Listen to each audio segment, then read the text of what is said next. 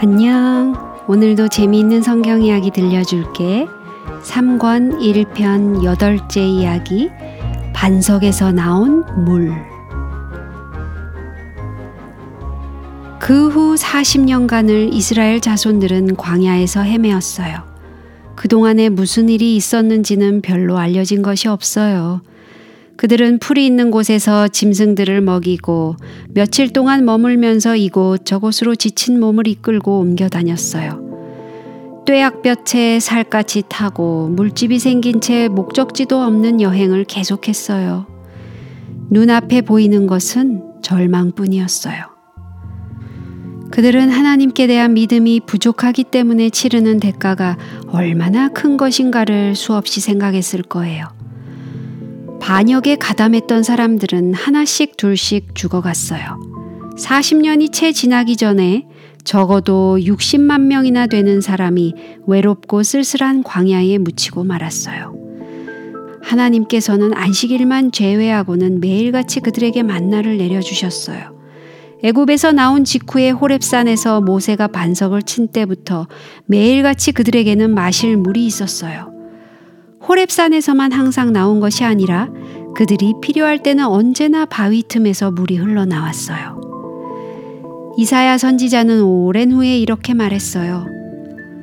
여호와께서 그들을 사막으로 통과하시던 때에 그들로 목마르지 않게 하시되 그들을 위하여 바위에서 물이 흘러나게 하시며 바위를 쪼개사 물로 솟아나게 하셨느니라.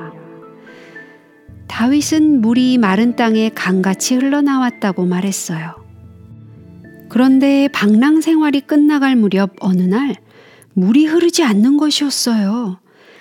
그들이 조용히 햇수를 헤아려 보았다면 바로 이것이 가나안에 가까이 이르렀다는 신호라고 생각했을 거예요. 그런데 그들은 그렇게 하는 대신 또다시 나이 많은 모세와 아론 두 사람을 향해 원망하기 시작했어요. 우리 형제들이 여호와 앞에서 죽을 때에 우리도 죽었다면 좋을 뻔하였도다. 너희가 어찌하여 여호와의 총애를 이 광야로 인도하여 올려서 우리와 우리 짐승으로 다 여기서 죽게 하느냐? 너희가 어찌하여 우리를 애굽에서 나오게 하여 이 악한 곳으로 인도하였느냐? 이곳에는 파종할 곳도 없고 무화과도 없고 포도도 없고 석류도 없고 마실 물도 없도다. 그들은 울부짖었어요. 이런 불평은 귀에 못이 박히도록 들어온 말이었어요. 일이 뜻대로 안 되기만 하면 그들은 애굽으로 돌아가기를 바랐고 모세를 원망하기 시작했던 거예요.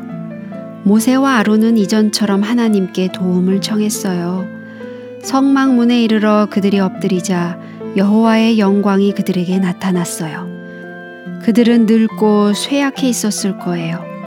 그러나 하나님께서는 언제나 변함이 없으시며 지금도 그들의 문제를 해결하시고자 하셨어요. 하나님께서는 회중을 모으고 그들의 목전에서 너희는 반석에게 명하여 물을 내라 하라 하고 말씀하셨어요. 드디어 모세와 아론은 장막 위에 우뚝 솟은 큰 바위로 백성들을 모았어요. 모세가 바위 밑에 서서 외쳤어요. 패역한 너희여 들으라. 우리가 너희를 위하여 이 반석에서 물을 내랴. 그는 여기서 크나큰 실수를 저질렀어요. 지도자는 결코 화를 내선 안 되었거든요. 그런데 첫째로 그는 화를 냈고, 둘째로 그것 때문에 이적에 대한 영광을 하나님께 돌리는 일을 잊어버린 것이었어요. 무엇보다도 세 번째 큰 실수는 그가 손을 들었을 때 지팡이로 두 번이나 반석을 친 것이었어요. 물은 콸콸 쏟아져 나왔어요. 기쁨에 넘친 백성들은 엎드려서 물을 마시고 갈증으로 지쳐있던 짐승들도 시원스럽게 흐르는 물가로 달려왔어요. 그러나 모세와 아론은 면목이 없어서 허전한 마음으로 우두커니 서 있었어요. 하나님께서 그들에게 말씀하셨어요. 너희가 나를 믿지 아니하고 이스라엘 자손의 목전에 나의 거룩함을 나타내지 아니한 고로 너희는 이 총회를 내가 그들에게 준 땅으로 인도하여 드리지 못하리라. 모세와 아론의 마음은 이루 말할 수 없는 실망을 느꼈어요.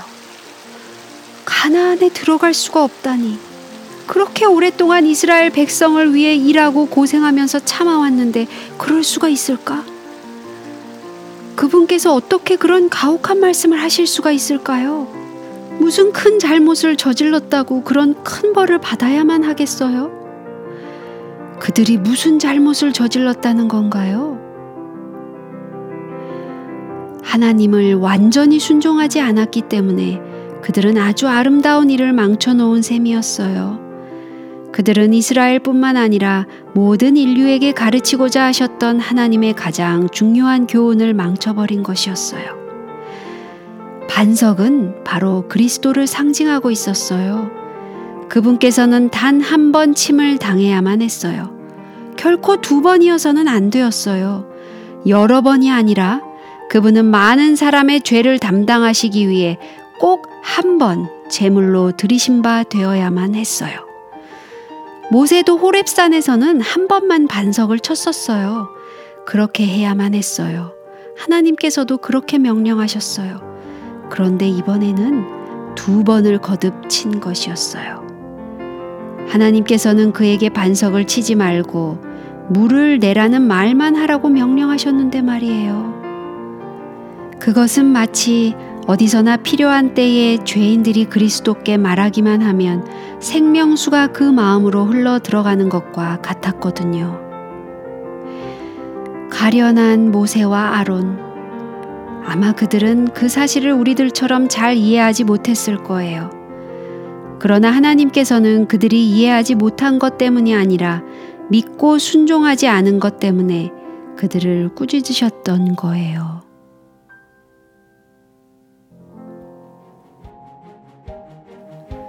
오늘 이야기는 여기까지야. 다음에 또 재미있는 성경 이야기 들려줄게.